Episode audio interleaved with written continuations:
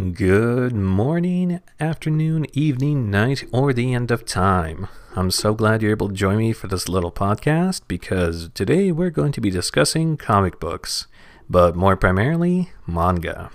My name is Yaroslav Postnov, and I welcome you to the 33rd episode of Comic Cast. Now, the primary reason I want to do this research is because the field of comic studies is a relatively new field and most of the work that they have done has been on Western comics, Western artists, and the such.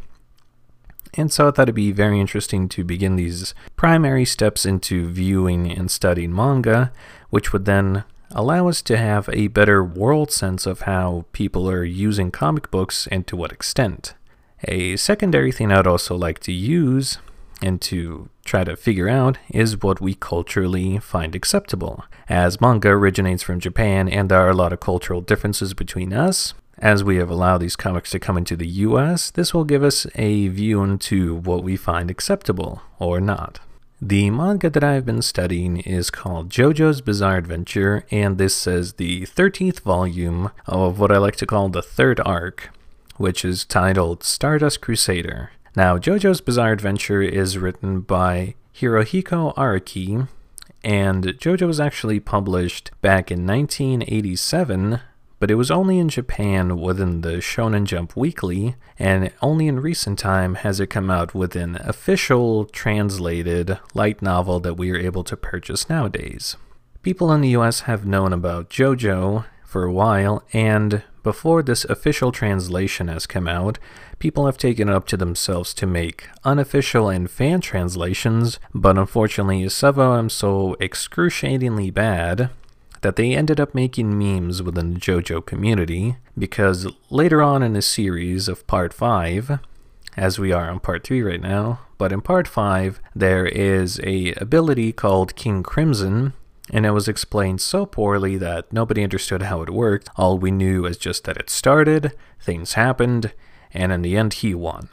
And so the meme came out it just works.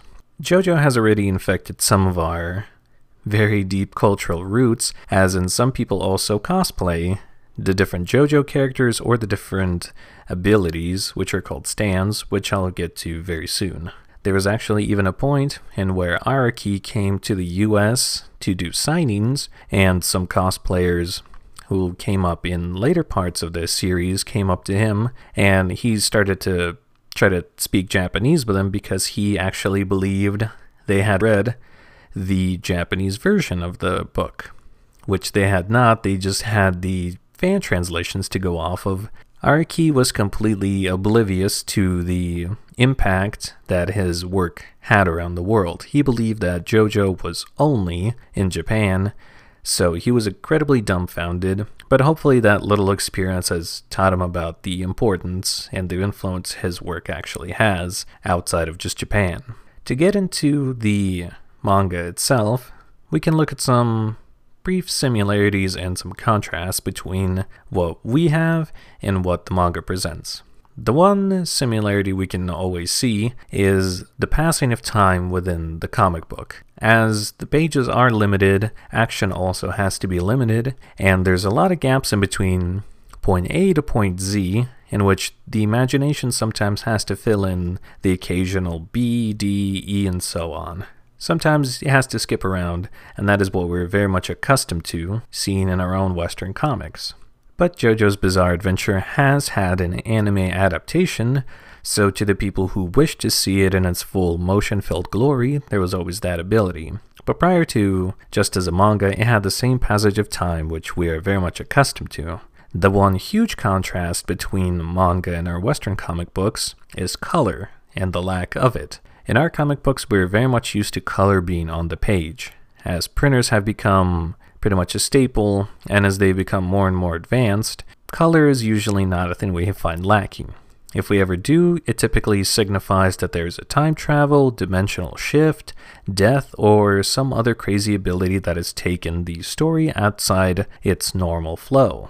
However, in manga, it is completely done in black and white. There are typically no colored pages aside maybe some beginning story inserts or maybe the cover title, but typically manga is entirely black and white. This affords manga to have incredible detail to the characters and to the world around it, as well as the different actions they do, because they don't have to be focused on what to color in, how detail, or how far in detail they have to make that color, but instead they can use incredible shading to really show pained expressions or to have those happy victories and all of those incredible action scenes, as well as found in JoJo.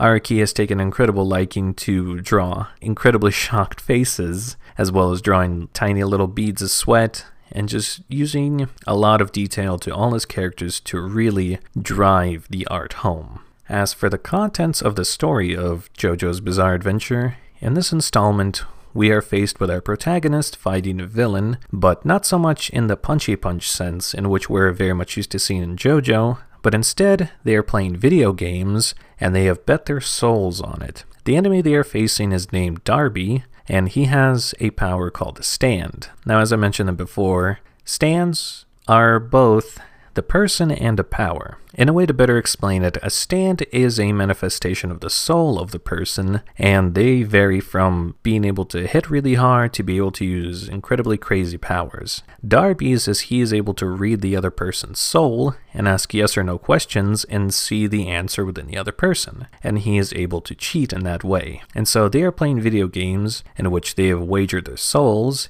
and our protagonists keep losing. But lo and behold, later on in the story, our protagonists start making a comeback, and then Darby uses his powers and see that they are cheating, but he can't for the life of himself figure out how they're cheating, and this drives him mad and ultimately leads to his defeat. This has a very much similar feel to what we're used to seeing in our detective series comic books, that it's a usual back and forth between the characters of both our heroes and the villain, that it's not a very flat sort of chessboard, make one move after the other, it's more of a complicated 4D chess sort of scenario in which they plan three steps ahead of each other, but no one really knows how many steps ahead the other one is. All they know and all they think is that, yes, I'm ahead and I will win and that is only revealed to us who was actually three steps ahead all the way at the end once they have achieved their victory, which is very much similar to what we have.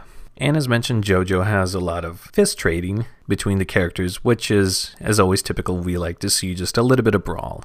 There's also been times in JoJo in which guns have been used, people's legs have been severed, there's been decapitation, and all sorts of other horrific events. But one of the big things in JoJo's Bizarre Adventure is the fact that there's always uh, either female leads or female villains, and which sometimes they also get hurt, which is sometimes not very much seen in comic books, as they always seem to have favored that a male protagonist goes into battle, gets incredibly damaged, but then usually comes out with some damage but is able to get away from the scenario. But typically with female characters, they try to protect them. However, Araki does not share that same sentiment, and he feels that everyone deserves a nice flying fist to the face no matter who they are. If they aren't following the way of the good, they're getting their teeth punched out. So I hope in this brief little while that we're able to share with each other, I was able to inform you on some very interesting similarities and differences that we have between our very familiar Western comics and just a little tiny glimpse of manga that is able to be seen in Japan. I wish I had more time to be able to chat with you all about this, but unfortunately my time is up. So maybe I've given you a nice little introduction into which you can further explore and be able to read yourself. I would highly suggest this series, but you should probably start with the first issue of the first arc. I thank you all for joining me, and I hope you've learned something today.